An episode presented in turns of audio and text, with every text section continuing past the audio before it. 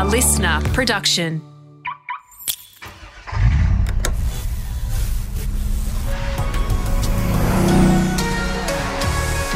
It's the podcast packed with Aussie auto industry news, views, and some funny stuff someone's jammed in the boot along the way. Welcome, everybody, to the grill. Greg Rust, Shane Jacobson, and Geoff Gwilym with you, all powered by the Victorian Automotive Chamber of Commerce and available on LiSTNR or wherever you go digging for your pods, gold digging. Uh, coming up, the one of a kind Ford Escort that just blew the auction Richter scale off, plus the car that won Best in Show at Pebble Beach. And it used to be, for a time, two cars. We'll explain that. And the passenger drone concept that is now a reality. Taxi! Anybody? Uh, we're also going to sift through the latest VFACTS results for you. Our industry guest is from the MTA in Norway. His name is Stig. That's not a gag. He's coming up a little bit later. And the great Richard Johnson, Dick Johnson, Australian motor racing royalty, coming on for a chat on today's show. His grandson, can you believe it, is racing now and doing some very impressive things as well. First up, though, a big belated Father's Day welcome to our very own Shane Jacobson, who was on the mic at a shopping centre fittingly telling dad jokes. Come on, hit us up. Hit us with one. Go. Oh, without notice, without warning. Uh, With- without notice. did you hear about the cat that ate a ball of wool? No. It, ha- it had mittens. Dad jokes, my friend, are a rite of passage, aren't they? Aren't they? A, they're- I mean, you, you sort of turn into this daggy dad when you've got You children, do. but you're allowed, aren't you? Yeah. Why don't skeleton? Why don't skeletons fight each other? I don't know. Because they don't have the guts. Hey, hey, hey, hey, hey. See, dad jokes. Very quickly. Can I? How Can I just to, to other- save? My, well, before I'm good, mate. To save my reputation, can I tell a real joke? Yes, please. Yes, Here we go. A guy works at a uh, brewing uh, factory and drowns in a massive vat of beer. His wife and children are obviously devastated, but the wife wants to go into the factory and see where her husband's life ended. And she looks into this enormous vat and says to the boss, Look, I have one question. Um, did he suffer, would you think? Would you think he suffered? And he said, Oh, look, I, I wouldn't have thought so. He got out four times to have a leak. Uh, we've set the tone. We're away. The other voice you can hear giggling in the background because in the golden days of radio, we would have kind of all needed to be in a studio together. Now we can be anywhere, right? So the newest player in our little motoring media landscape, our Geoff Gwilym, has decided to test it right out by going to the complete other side of the world. Hello, Geoff. Where are you? And did your bags arrive okay? Happy Father's Day to you too, my friend. Thank you very much, uh, team. Uh, look, we're, we're in Norway. We, we've got this uh, electric vehicle tour going on, trying to find out what Australia can do best in that area. Man, there's some fantastic cars here as well. Uh, but you've got, I'll tell you one thing you've got to watch in Norway. Don't step off the street without looking because those electric cars, they're really quiet. Uh, but the bags arrived, uh, everything else arrived fine. Great uh, place to, to come and have a look at. But from an industry point of view, world leading. Very good. So their take up on EVs is huge. We will talk about that a little bit later. They've done some amazing things there, which I think you've been able to really get your teeth into in terms of the understanding of that transition. That'll be good a little bit later. Time now for a segment the Norwegians call Pulla Titita. I don't think I've got that even close to being right. Something like cop this. Yeah, well, uh, this week's cop this is cop this for a speeding fine. Uh, Rusty, see if you can guess. What do you reckon the most expensive speeding fine ever issued was worth? Oh, I, I, I don't Roughly. know. Well, I would have thought you'd be sort of carted away in handcuffs if you've gone crazy with the the number, wouldn't you? What if I said it was a million dollars or just over a No million dollars? Or seven, correct. wow. 790, I think it's 795 uh, US dollars, 795,000. So a guy in an AMG was, uh, it was a Swedish driver in Switzerland, uh, was doing 295 kilometers an hour. Ooh. And the way it works, and Stig and let us know when we talk to him soon. Um, in Europe, it's the way it works. It's actually the, the speeding fine is determined by the amount of income the person has and the speed they were doing. So there's actually That's an right. equation to it. Yeah. So uh, the most expensive speeding fine ever paid in Australia was only like seventeen hundred dollars. But yeah, the winner is over a million dollars because the guy was in an SLS AMG sports car doing uh, yeah two hundred ninety kilometers an hour. Cop that. Wow. Listen,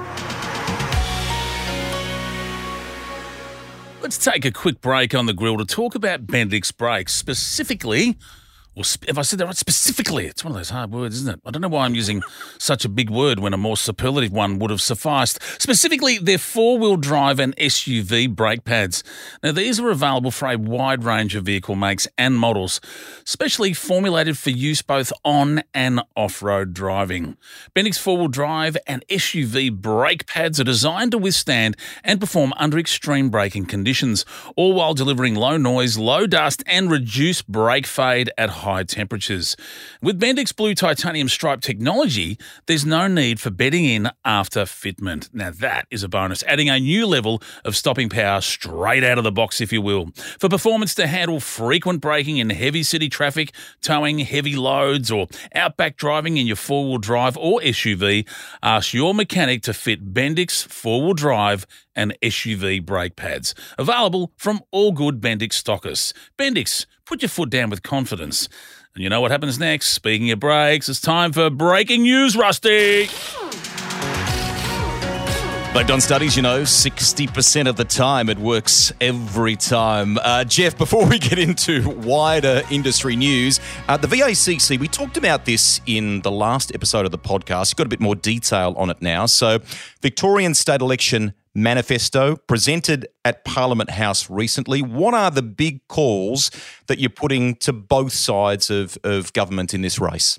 Yeah, thanks, Greg. And these are things that we're asking whoever the next government in Victoria is uh, for example, you know, a three-year wage subsidy for apprentices. We know we've got a huge critical skills shortage in the industry, and we know that uh, you know if employers get some help to put an apprentice on, the apprentice normally stays. So we're after a three-year apprenticeship wage subsidy.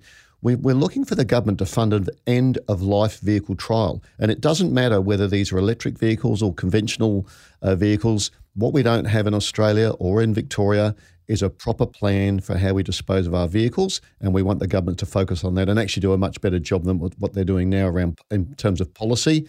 Uh, raise the payroll tax threshold sort of sounds a bit counter, but actually in Victoria when you've got a wage bill over $700,000, you start to pay an additional tax. In other states, it's 1.2 million. For example, in New South Wales, we're saying we should have the same threshold before an employer pays a payroll tax. That's really important for, for small business. Remember, small business are the biggest employer of people in Victoria and in Australia. And, uh, and we want to instigate uh, an annual roadworthy requirements for vehicles over eight years old. They are all excellent suggestions, and some of the things that we've covered loosely uh, recently here on the grill as well, especially around the roadworthy stuff and the the payroll tax. Shane spoke about that last month. Now. When you think of classic Ford Escorts, you probably think Mark 1, Mark 2, right? The mid 80s RS Turbo Series 1. Oh, yeah. Maybe not so much. How about the first and only black coloured coupe of this variety. Normally they made them white, a lot of white ones over in the UK. How much would you expect to pay at auction for this little one? And a footnote for you it used to be owned, driven by the People's Princess, Princess Diana, who's been gone now 25 years. Can you believe it? So something special from the royal lineup. What do you reckon it's worth? Come on, Shane. Oh, um, this is one of those things that's probably priceless. I don't know because the car's got its value, but the fact that she used to drive it, I mean, it, it does something entirely different. I don't know. I don't know. Go bidding on. started. Bidding started at a hundred thousand pound. Yeah, they had bidders yep, on the phone from that. Dubai and all over the world. The hammer dropped at six hundred and fifty thousand quid, one point one million Aussie dollars. And when and when it got to the five hundred thousand for an escort for a, for a mid eighties escort. Now, when it got to just over uh, five hundred thousand pounds, the auctioneer said 500,000 for a Ford Escort. I don't think I've ever heard or said that before. a million Australian dollars for a Ford Escort. Well, I wouldn't have guessed. I wouldn't have guessed that. I wouldn't have guessed that. Just while we're on the whole notion of auctions and stuff too, there is a massive one coming up next month. The Newman Haas um, racing team, which oh. was run by Carl Haas and the late Paul Newman, uh, 40 racing cars from their stable from 83 to I think 2008. There are cars in their race by Mario and Michael Andretti and Nigel Mansell as well. So uh, pretty cool stuff. I ran into, I didn't, I never had the guts to go and speak to him. I saw Paul Newman at California Speedway one year, literally walked right past him, two feet from me and I'm a gibberer for a trade. You know that Shane and, and Geoff, and I just Both I couldn't yep. I couldn't bring myself to say hello, or, or to, and I just thought he was one of the greatest actors ever with a proper proper passion for cars and racing. Remarkable. I know, uh, man. Well, I would have spoken to him because we connect on two levels. Of course, motoring. Well, it's three. Of course, acting, but he's source. It's great. Yes, it the is. sauce. and, and for a good cause too. Hey, just quickly Yeah. before we bounce through uh, to to VFACTS, did you guys see that stunning 32 Duesenberg that won the best Yeah. in show at Pebble Beach Concours last month? What what about the backstory to that? Yeah, well, first I was going to say that isn't that, that's one of those cars. It's like the the the Holden Efijy. It's one of those cars when people say that they just see a car as a thing to get from A to B. That's when you show them a photo of a car like that, that Duesenberg, to go. That is art. It's it's it's it's metallic. It's metal art. It runs. It has a purpose. But to look at, it's just stunning. It's an amazing car. People should we should say it again. So so thirty two Duesenberg, and that's is it D U E S N B E R G. Anyway, people should Google that. It'll come up and have a look at that car. But you go with the backstory, Rusty. At some point in the 60s, in its history, the, the owner swapped the body onto another chassis. So one chassis for one car, body on another, two cars effectively, right? And it took the vintage car and boat collectors, a couple, Lee and, and Penny Anderson, to track down both vehicles and kind of right the wrongs, restore the original. And they did an absolutely beautiful job. So on the surface, you'd think, you know, uh, best in show, but the backstory, I think, adds to it as well, doesn't it? Yeah, yeah. Yeah, But it's a, what a what a car. What a car to look at. VW Group China has taken the dream and made the concept a reality. The first prototype flying taxi, eVTOL, vertical takeoff and landing, eight rotors for vertical lift, two propellers for horizontal flight. It's coloured like uh, like a black and gold, right? So they're calling it the Flying Tiger, Year of the Tiger. Uh, first test flights later this year. 200k range, four passengers plus luggage. Straw poll. Who's going for a ride? Who's up for it? Yeah, well, my first question is they've got to find a pilot that that's slightly overweight that untucks his shirt with coffee stains all down the front of it and a very disinterested look on his face to pilot this thing if it's going to be a taxi. It uses Hey, Greg, autonomous. does it, does it have a parachute? Is it, does it got a parachute attached? Oh, I don't know about I don't know For about the- safety, Geoff. thing. Well, You could do your best. Uh, your exits are here, here, and here, Geoff. it says it. They, Not a big fan of parachutes in a thing that has eight fans above you. no. Yeah, yeah. Uh, so it uses existing autonomous driving solutions and battery tech for emission-free mobility. This is a massive, uh, massive step. I don't know that I would be um, jumping to be one of the early, uh, the the, the early Adopters? passengers. Yeah, early adopters. I'll wait and see. When they say four people, do they mean four of me, like me and my, three of my mates? Because that's that's impressive. Geoff, let's get to the August 2022 VFACTS snapshot, and it looks like best August since 2017. There's some good news here. yeah. Yeah, it's it's uh, it's not bad. Uh, Ninety-five thousand two hundred and fifty-six new vehicles uh, sold in August, uh, which is an increase of fourteen thousand and fifty-five. 17.3% uh, growth over August last year, which is great, which is that's a sign that things things are improving. Yeah. Uh, all market segments were up in August. Uh, passenger vehicles were up 15.3%. SUVs were up 18.5%. Light commercials up 16.8%. And heavy commercials up 15.7%. Heavy, th- those commercial vehicle statistics are particularly important. They tell you that the economy is literally on the move. Yeah. Uh, year to date sales, a total of 717,575 new vehicles have been sold to date. Now, even though that's 15,253 fewer, or 2.1% fewer than the same period last year, I still think that we'll clear a million this year. I'm still very hopeful about that because the, even though we've got one signal saying the economy is slowing, the actual uh, vehicle sales are up in August. So uh, if that continues, I think we'll be fine. Um, August, uh, a good month. Market conditions are still far from normal, as we know, and, and even in Norway here, we've been talking to Stig. Supply of vehicles globally is still a major issue. So it's supply of vehicles through manufacture and shipping of vehicles. It's both of those things are still major challenges for us. I was just going to say, most jurisdictions recorded um, increased sales for August when we look at a, a kind of state by state breakdown. Yeah, they're all up. Uh, ACT up uh, 49%, uh, New South Wales up 40%, Vic 18.4, Queensland uh, over 11%, Northern Territory up 4.2. So again, it's an interesting, there's an underlying buoyancy there. Remembering some of these vehicles may have been ordered many months ago. You remember a vehicle only gets on VFACTS once it's handed over and sold to the consumer. Um, but some, uh, you know, declining uh, sales. South Australia was down 9.7%. WA down 6.5%, which is always interesting when when things move around in WA because there's a lot of money in that state. Tassie down uh, 3%. Uh, commercial vehicles, though, uh, 4,216 heavy commercial vehicles sold in August, again, up 573 vehicles or 15.7% on August last year. Year to date, heavy vehicle sales are up 8.4%. Again, uh, good signs about where the economy is going. Uh, light commercials, so they were heavy that I've just reported on. Light commercial vehicles, 22,472 light commercial vehicles sold in August. Now, I don't know about you, Greg, but that just sounds like a big number to me. 22,472 light commercial vehicles sold in one month. That's fantastic.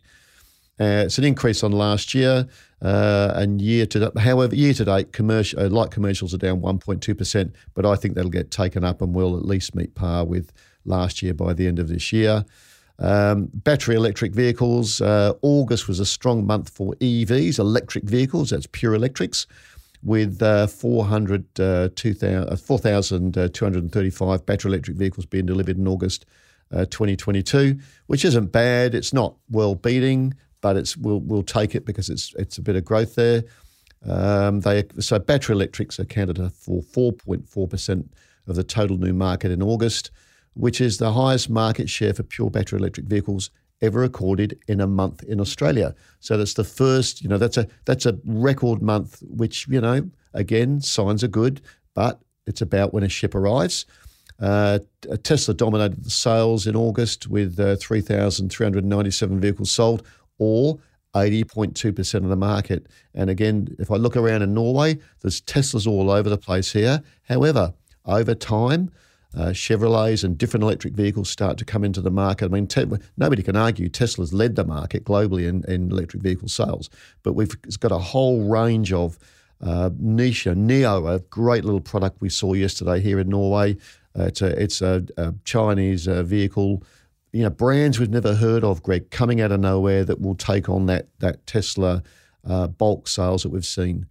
Um, year to date sales 14,524 uh, battery electric vehicles have been sold year to date, with Tesla taking 55.5% of that market. 7,037 Tesla Model 3s have been sold year to date, representing 48.5% of all EVs sold. But, but, but still, EVs only account for 2% of the new vehicle, vehicle market in Australia. Just interesting too, Geoff. Quickly, we'll get to uh, the the kind of best performers, if you like, for the month. But just quickly, uh, plug-in hybrids um, were up for August. I think it's the um, the same scenario for uh, for hybrids. Um, what was it? They were up 377 vehicles, or 5.8 percent for mm-hmm. hybrids um, for that month. But people are going to be interested here in our best performers for August by brand. Who who have we got there? Okay, well, uh, best uh, brand performers: uh, BMW increase uh, sales fifty one point eight percent, Ferrari fifty three point three percent, Lamborghini two hundred and fifty seven point one percent increase, Suzuki one hundred and Ram fifty five point nine percent. So they're, they're they're brands that have just you know, uh, for one reason or another, they've just lifted their game. Uh, some of it's about new vehicle release, some of it's about stock that's arrived. Land Cruiser Wagon, though, was the best sales performer, was it not? Yeah, oh, it was indeed. I mean, when you look at sales performance, um, you've in one month, 1,213 uh, Land Cruiser wagons sold in one month. Uh, you know, that's that's you know, it, it can't we can't deny this. In Australia, four by fours are still the biggest selling vehicle uh, uh type. And one of the challenges for us looking at an electric vehicle market, who's going to build right hand drive electric 4x4s for what is relative, a relative small market globally. So I'm just, uh, you know, Greg, that's something for us to look forward to, but we can't get away from it in Australia. We love the, those 4x4s. We're going to wrap this up. Um, we want to uh, get to a very special guest shortly in an industry sense coming up. Um, Lamborghini uh, convertibles or coupes. 20 were sold in uh, in August. So Shane's clearly bought one there. They were up from six in August 2021. I can't get out of I them. know, I know. I could, I've, I've they sent me at a car show into the vendor or whatever to take some photos.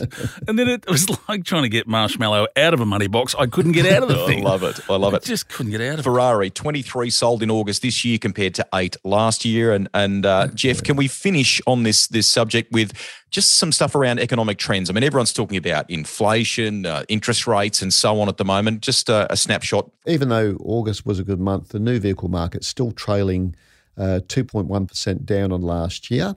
Uh, interest rates are continuing to rise uh, with the next, well, you know, it's suggested a next series of interest rates and the cost of living increases expected to dampen buying behaviour. But we've got to remember, in Australia, a lot of vehicles were ordered 8, 10, 14 months ago. All of that stock's got to come through and hit the, the balance sheet in terms of the numbers. So even though I think, uh, you know, we are heading into a much tighter fiscal situation in Australia, I'm not sure whether it'll overall, whether it'll affect uh, vehicle sales as much as people think. Looking for reliability? Switch to Denso and you'll understand why their products outperform anything else in the industry. From ignition coils to engine management sensors, AC components and alternators, filters to fuel pumps, and much, much more. Plus, cutting edge spark plug technology that makes Denso plugs sought after worldwide. Built to last the distance and keep you on our roads, thanks to industry leading testing facilities that they have right here in Australia. At your next service, be sure to ask for Denso, or you can find your part at denso.com.au. Our feature guest for this episode is one of Australian motor racing's favourite sons, five time Aussie touring car champion, three time winner of the great race at Bathurst, rightfully inducted into the Australian Motorsport Hall of Fame. And there are all sorts of other accolades attached to his name, including member of the Order of Australia. His one liners, as you listeners will know, are legendary. And these days, he's thoroughly, thoroughly enjoying watching his grandson Jet race, in addition to his unwavering support for Dick Johnson Racing, the team doing some good things in the Supercars Championship ahead of the race at Bathurst next month. Hello, sir. Welcome.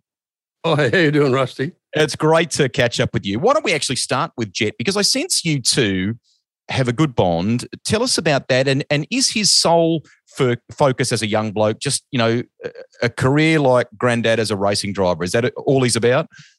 Well, I don't want to sort of get him to the point where he's hitting rocks and things like that Yeah, of course. because that won't work again. So uh, at the end of the day, uh, he's pretty focused on what he wants, and uh, he certainly wants to, you know, go motor racing and and try and make a career of it. So, but obviously, uh, I'm not a PhD, which is parents have dough. So uh, he's going to have to work his way through it. are you pop or granddad? What are you? What's your, what's your name? No, he calls me grandpa. Grandpa. Uh, I The love old, it. I'm the old-fashioned one. Do you, do you talk like engines and all the stuff you grew up around, Dick? I mean, your, your dad, I think, was a was a car salesman back in the day. You and your brother David, or Dino, as we knew him for years, you were always around cars, you boys, when you when you were growing up. Is it the same kind of deal for you? Oh, exactly. You know, the, the same sort of thing. You know, Jet's doing exactly that. He's an a- apprentice mechanic at the moment, and uh, because he needs to learn a, a fair bit about cars if he wants to understand how they operate. Uh, I think every driver really needs to know uh, how it operates so they can sort of adjust themselves to suit certain conditions. Hey, Dick, it's Geoff Gwilym here. And I mean, I must say, it's really, it's heartening to hear you say that because there's a lot of kids that they like cars, but they don't know anything about how they work. But to, to hear you wind that reel back to say, look, it's about the fundamentals. It's about knowing how the engine works. You can't drive it well unless you understand that. That's really heartening to hear that. Well, it is, and you know, you got you got to have. And I, we've had a lot of drivers in our team over the years, and uh, and I can assure you that a lot of them have absolutely no idea about mechanical sympathy. Uh, they used to trash cars unnecessarily, uh, only through ignorance rather than anything else. So, you know, they didn't know any better. It's a brutal game, or can be at times, right? Motorsport. Um, have you tried to kind of help him avoid the the pitfalls, and in what way have you talked to him about that stuff? Yeah, he's he's really got his head around it pretty well. You know, he's he's a very level-headed kid. Um, there's there's one word that uh, we've always taught all our kids, and certainly it's gone down obviously to our grandkids now, and that one word is called respect. Hmm.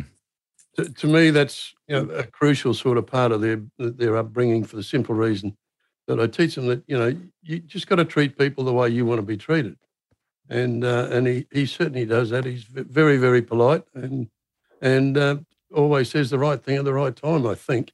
Dick, uh, Shane here, mate. Great to have you on the show. Thanks so much for coming on, mate. And not sure if we've had this chat in the past, but if if we have, it's worth repeating. And if we haven't, I'm glad I get to say it to you.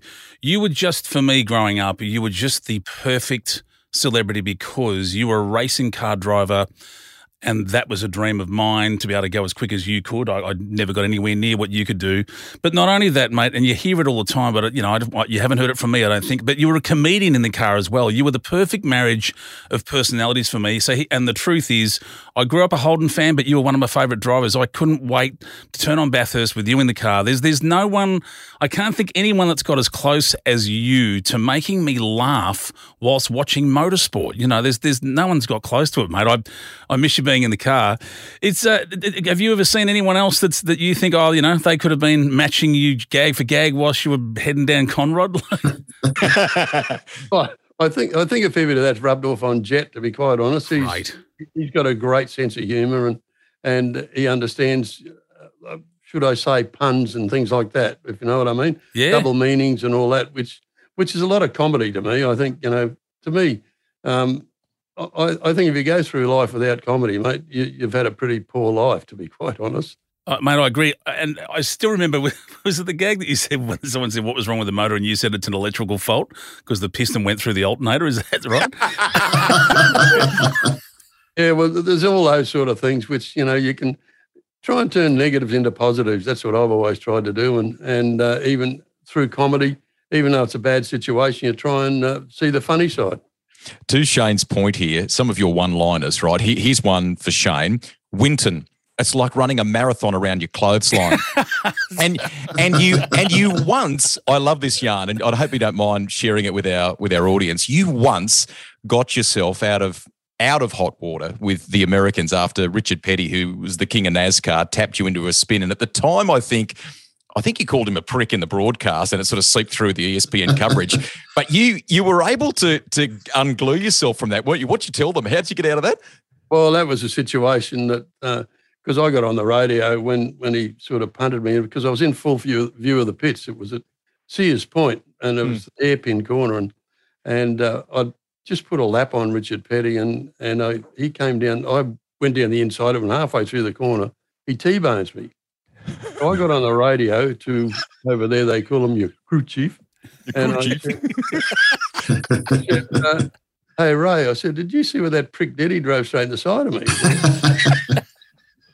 well, unbeknownst to me, you know the the legend Richard Petty, who's he's a legend in his own bathwater over there. He's just such a a well known personality in in uh, NASCAR. And uh, anyway, uh, it took a while because that, he took a bit of offence to that sort of thing, and it took me a couple of meetings after that, three or four race meetings after that, uh, to convince Richard Petty that a prick in Australia was a term of endearment.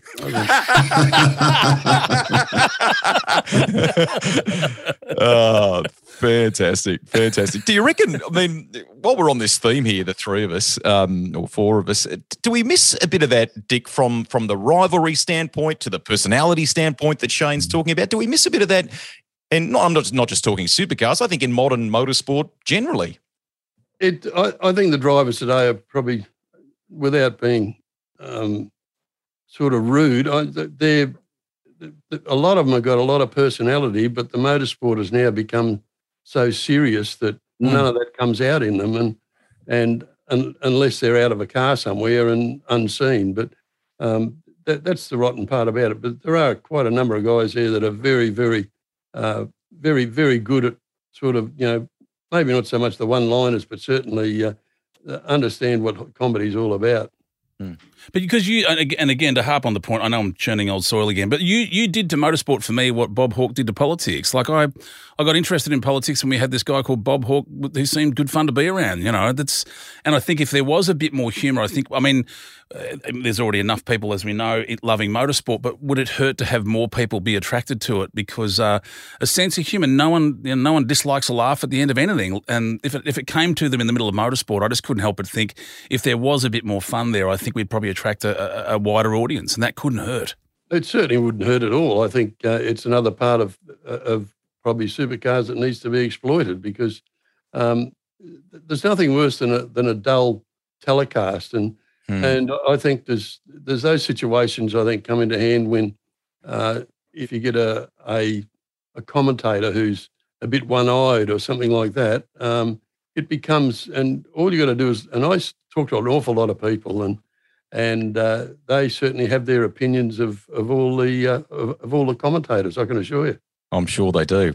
Hey, you your son Stephen and Jet all had the chance to do something really special earlier in the year, all on track, driving DJR Mustang supercars together, three generations.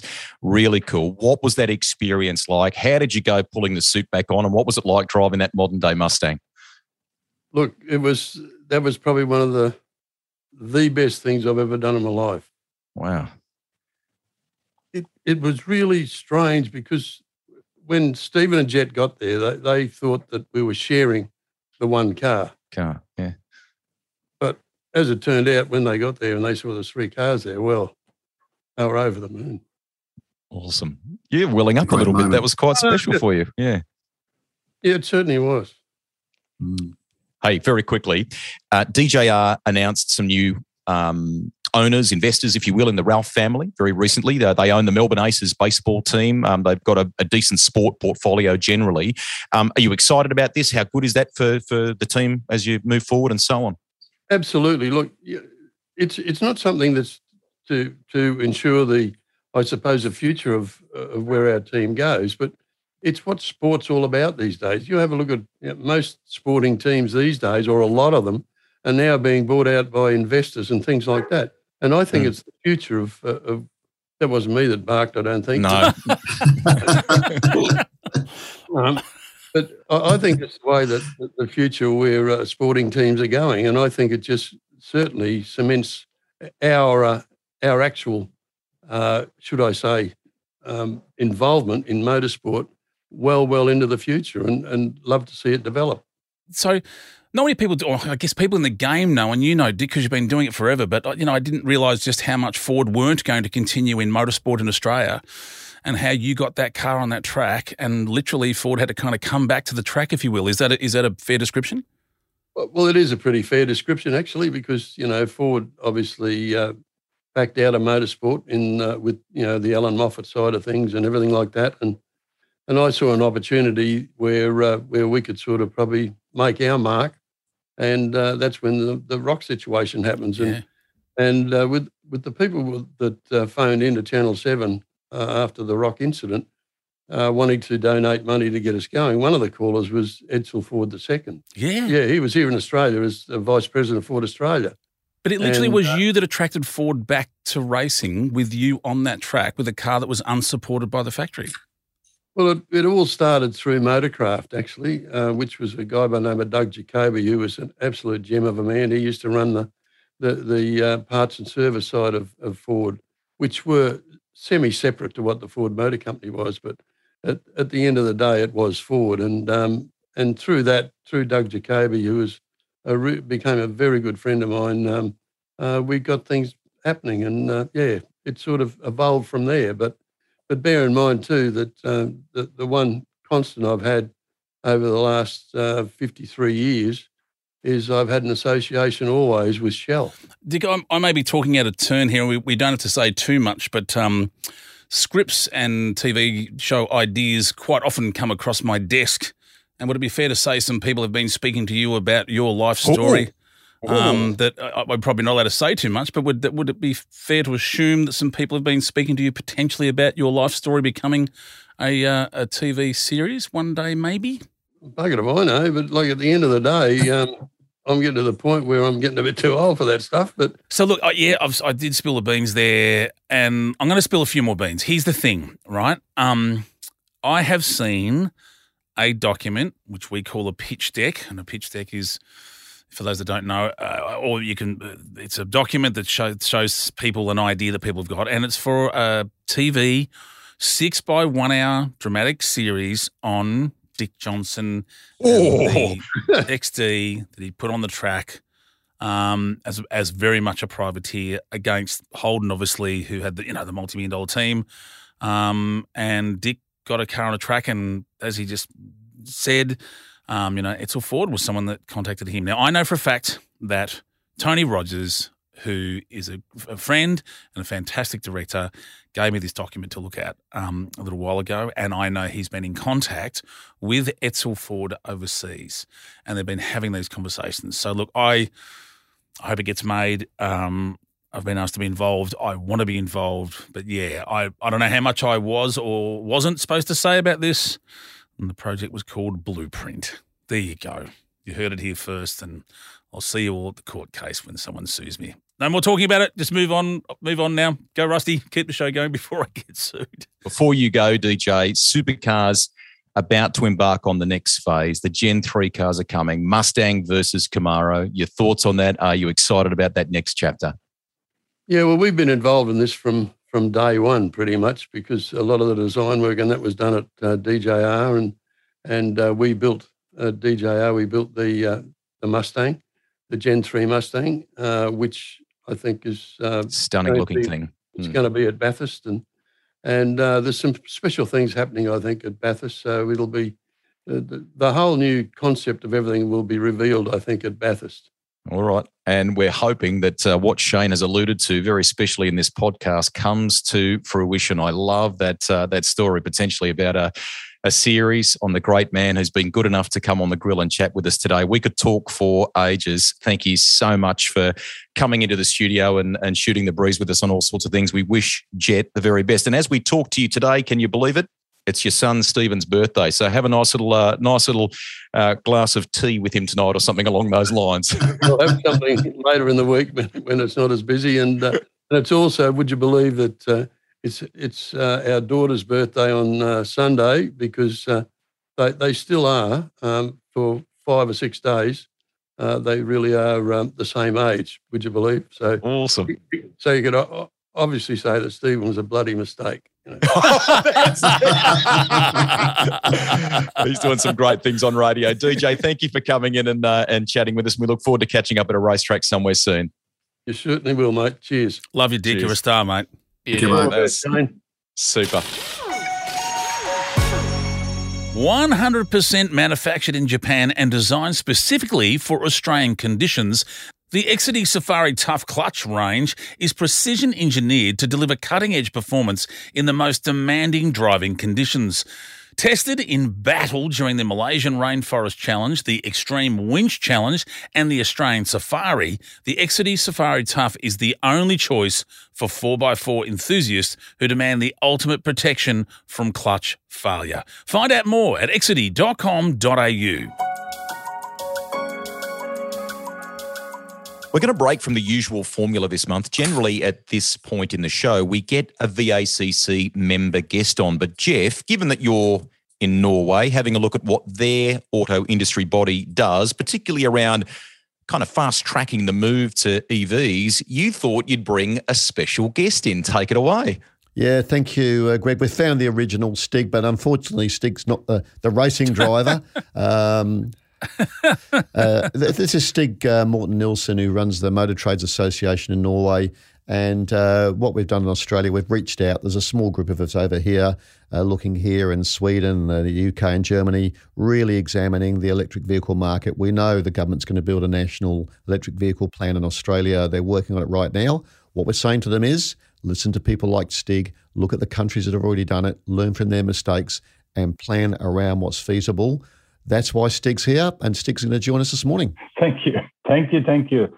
Just expand on what on what on what Geoff's been talking about there about about hosting this this delegation from the Australian Motor Trades Association to look at the electric vehicle rollout in Norway and and it looks like half the world wants to come and see how Norwegians ha- have achieved this. What is it? A, a third of all cars being sold there are EVs. This is pretty remarkable.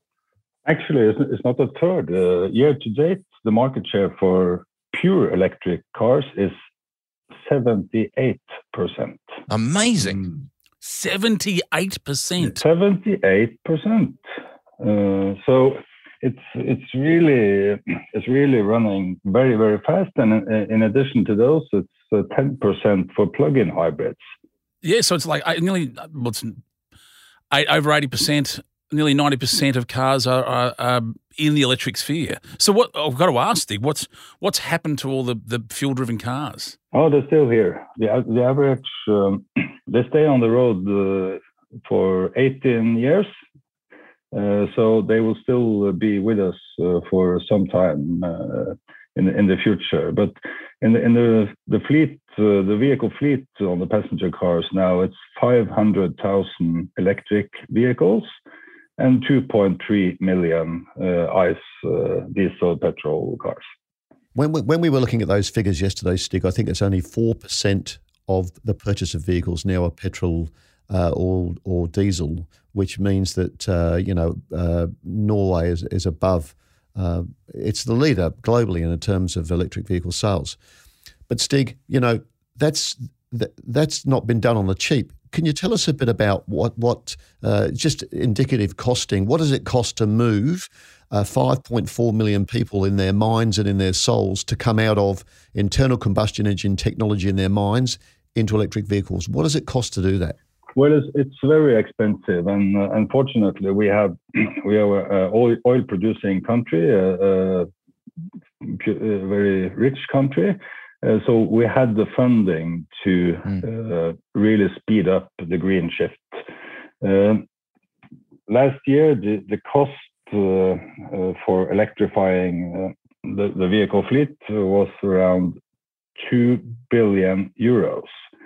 Um, yeah, and, and we're a small country. We're only a fifth of Australia, so you can do the calculation yourself. And, and most of that stickers in, in, in incentives, you know, incentives to car drivers, but also a lack of tax that's picked up from government. Yeah, that's correct. So the, the electric vehicles have no VAT, uh, they have no tax, uh, and uh, also uh, uh, cheaper to, to go in toll stations, toll roads. Uh, they have no annual tax, etc., etc. So a, a, lot of incentives.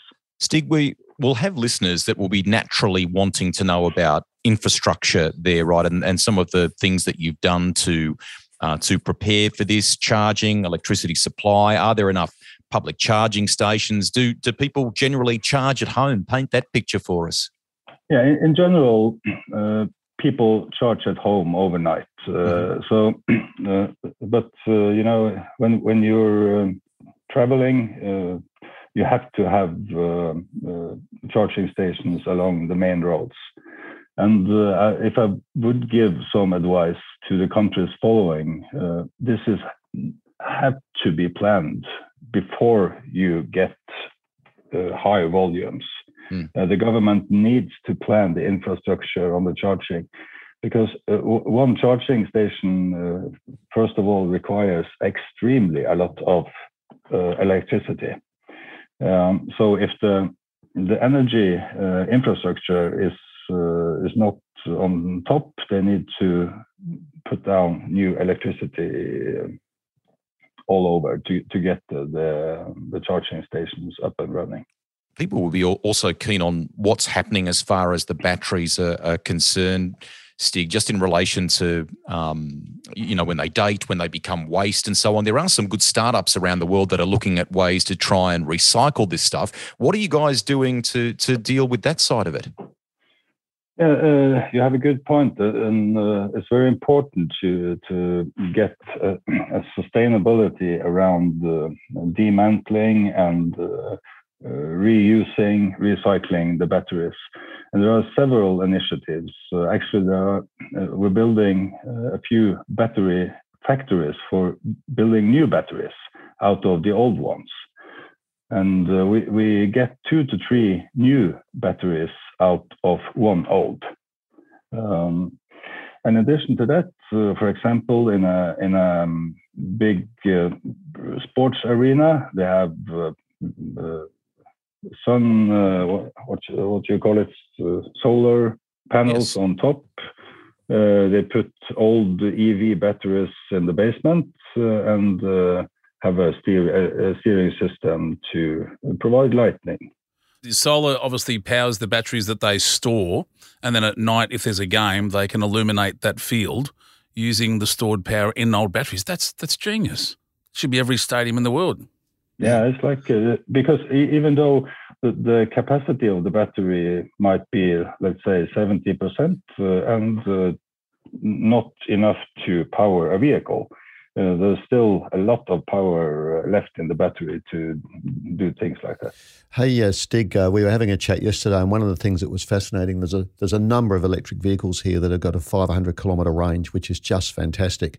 But uh, it seems to be everybody. Well, well, actually, 500,000 people in Norway have got a cabin that's 200 kilometres up the road, and and my gut feeling is, Stig, is that is the benchmark for how far an electric car's got to go without any trouble. You've got to be able to get to your cabin. Is that true? Yes. Uh, and, and you know we have we have uh, pretty cold winters and uh, a lot of mountains and everything. So Yeah. Uh, this uh, 200 kilometer range is an absolute uh, minimum uh, because then people go to the cabin. They have a um, they can charge um, the vehicle there, and uh, it's enough uh, power to get home even in 10, 15 degrees minus during the winter. We're chatting with Stig Morten Nilsen, the uh, CEO of the Motor Trades Association of Norway. It is fantastic to um, chat about some of this stuff with you. I feel like we could talk for uh, a lot longer. Just a couple to finish, um, if we can. Stig, ha- has there been maybe one lesson in all of this transition that Norway has has gone through, and the mammoth amount of work that you've clearly had to do? What's the learning? From this for other countries, perhaps like Australia, in in moving to a, adopt EVs, what things should we be mindful of and, and be aware of? I, think uh, the consumers uh, need to uh, obviously have trust in the new technology, and uh, especially what um, what we ten years ago we had this range anxiety. Uh, this is not an issue anymore. Uh, we're past that, uh, way past that. So now all the consumers and the and the car buyers have adapted to the new technology. It, it, this happens very fast. You you would you just plan uh, plan your driving in another way than you used to. Uh, so. Uh, so I think, uh, and there's, a lot of uh, good things about the EV as well. They're quiet, so they have a lot of torque, um, so they are really powerful. Uh, and uh, of course, um, they're all uh, connected uh, to the internet all the time. A lot of new technology, etc. Uh, but as I said uh, earlier on, the main thing that the government they need to understand the complexity uh, um, and how big a shift this actually is, uh, and especially when it comes to uh, both the infrastructure planning and, uh, of course, for the industry, because there's a totally new competence needed, uh, a lot of investments uh, in new tools, changing working processes, etc., etc. Thank you very much for coming on and chatting with us today and for spending some time with our, our boss in Geoff Gwilym. It, the insights have been superb, Stig, and, uh, and we really appreciate you coming on the grill and sharing them um, with our audience. Thanks a lot. Thanks a lot. And Stig, can I let you know how thrilled I am because you're now the third Stig I've worked with. I've worked, I've worked with the Australian Top Gear Stig, the English Top Gear Stig, and now you. This is my third Stig, and it was a pleasure. Into the glove box we go for some of your mail this month. Could have been there for a bit longer. Ooh, some hairspray tickets here. Well done, Shane. Going well there, I understand. Uh, Yes. They might be headed the way of our David Dowsey from uh, from the VACC. Uh, from Daryl in Ballarat, this is actually for me. He says, with the success of Netflix's Drive to Survive, Yeah. do you think an Aussie version uh, with supercars Yes. will get off the ground? I wanted to Ooh, ooh. just all, everyone just say Now, yes. This is how this stuff happens. Yes, yes. You got to you got to make the demand. Correct, correct. And if we did it in a in a different way, something that was kind of uniquely Aussie, that stood apart from Drive to Survive and made it appealing globally, I think a lot of people would understand why we love supercars. But Daryl, when you're done here, maybe rewind the podcast, go back a little bit. There was a little breaking news from our own Shane Jacobson when we chatted to none other than Dick Johnson. So I invite you to go back and have a little listen to that. Shane, one for you from it's come all the way from Albury too, up there near the border from Wayne. Will ex-military vehicles hold their value, tanks, trucks, jeeps, or uh, things like that, and even become investments, in your opinion? I can't tell you how terrified my wife gets when she walks past our office at home and I'm online looking at ex-military vehicles because they they always come up on the auction house sites. Um, on which one? Oh, um, oh, the Mob out of New South. Anyway, they they turn up all the time. I don't know. I don't. They always seem cheaper than I thought they would be. You know what I mean? Ex-military gear and and literally a, a, a, a camouflage four drive went past me today on the road. I'm like, oh yeah, I should get one of those. I have no idea why I need them. A Unimog. I need Yeah, one I of know, those. yeah. Who doesn't need a six-wheeled off-road vehicle? Six-wheel drive Unimog. I, I don't know. I, I would think they'd hold their value. I, I can't peg what they'll do.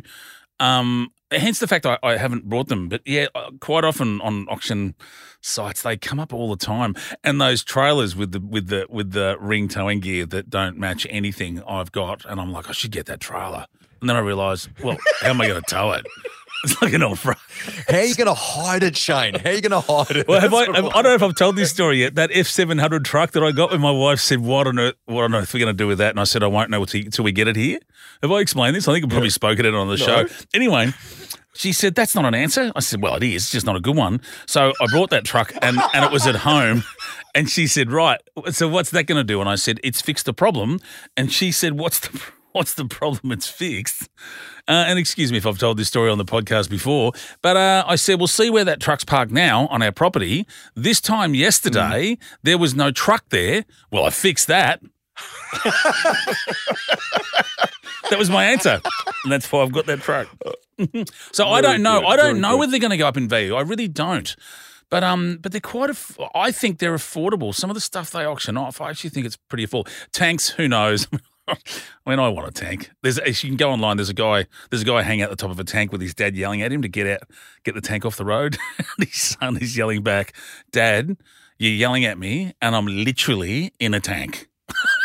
and he's saying, "Get down, Now- Dad. I'm literally standing in a tank. In a tank. You can't tell me what to do now." Now, there has been a little bit of mail in recent time just in relation to uh, used car prices and when we perhaps might get some sort of correction or a bit more realism in those prices. One here from Karen in Mulgrave, for example. So, what we're going to do, we're going to hang on to that till next month. We're going to talk to uh, Geoff, to Steve Bletsos internally at VACC, and we'll try and give you a bit of a rounded thought on uh, when we may get some sort of movement there before we go on today's show. Shane's beautiful little melting pot of part science, part motoring fact, part anything goes that we like to call. Blow it out your tailpipe.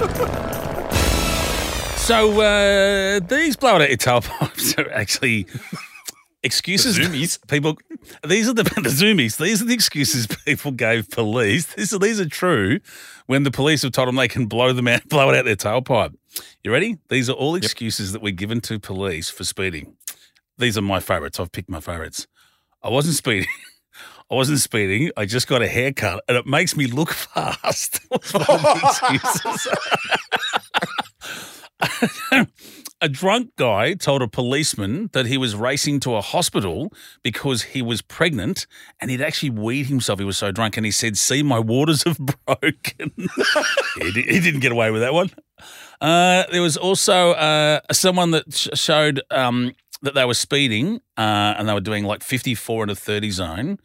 And it was a woman driving a car that had snow on its window. And the policeman said, "I've just caught you speeding." And she went, "Duh! Do you know what I'm doing? I'm trying to drive fast enough to get all the snow off the window."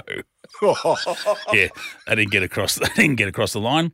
Uh, another guy got pulled over, and he said, "Yeah, no, I'm aware of that. Uh, my car has a recall on it for unexplained acceleration. I'm on my way to get it fixed." this is so good. Oh, I love the Um, thought that goes into these. Yeah, uh, another guy. Another guy said I was speeding to try and keep the two second buffer between me and the car behind me. And the policeman said, "There's no one behind you." And he goes, "I did a pretty good job, didn't I?" so he got booked. Um, and oh, I got to pick one of the other ones. Um, oh, this one just sounds like I, I love it because this kid is obviously what he gets told by his dad. Um, they, he said, "Why were you speeding?" He said, "Because I'm just all kinds of stupid." Um, now, I've got to, I want to end on a joke, only based Go. on these police things. A, uh, a policeman pulls over a car in America and says, Can I see your license, please? And the guy said, I don't have a license, got taken off me for drink driving. And he said, Right. He said, Can I see registration? He said, Don't have any registration for this car. And he said, Really? He said, No. He said, So what are you doing driving it? He said, I've got a body in the boot. I killed a man who owed me some money, uh, and I'm on my way to bury the body. And with that, the guy jumps back, puts his hand on his gun, says, Do not get out of the car, rings for backup. Four police cars turn up. It gets handed to a more senior officer to come over who's got his hand with on his gun. His gun's out. It's been unholstered. He's pointing at the driver and he says, Get out of the car, move slowly, and move to the back of the car and open the boot. Opens the boot. There's nothing in the boot. And he says, Before you do anything else, I need to see some identification. The guy puts his hand in his pocket and says, There's my driver's license. and then he says, I was told you had a body in the boot by one of my officers. He said, That's ridiculous. He said, I was also told you said you had no license and no registration. He said, Well, that. That policeman is obviously just a liar. And let me guess, he probably said I was speeding as well, did he?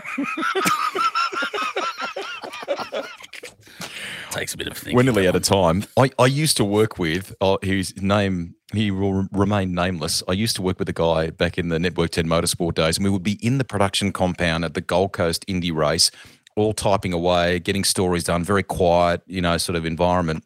And he would ring the office phone in the production hut and he would pick it up and he would, in a very serious tone, he'd go, Right, mm hmm. Okay, look, I want you to go back around there, stick the body in the boot, and get rid of it. And then he'd hang, he'd hang the phone up, and everyone would look like, "What the hell is going on there?" Oh, we're out of time for this episode, folks. A massive thanks to Dick Johnson and Stig, all the way from Norway, for coming on. Some um, unbelievably insightful stuff there.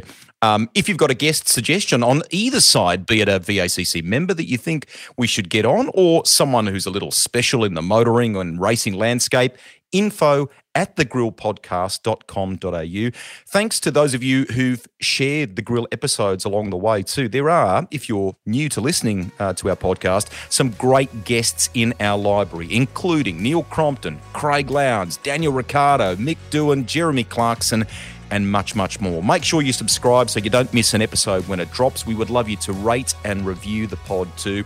We really appreciate all the comments that you've been making. On behalf of Geoff Hader, I think that means goodbye in Norwegian. He's already off in Norway. Go and enjoy. Uh, Have a ripper day. Uh, in Swedish, it's hedo. Hello. Hello. There you are. Have a great day. Goodbye. Hedo, everyone. See you on the road, folks.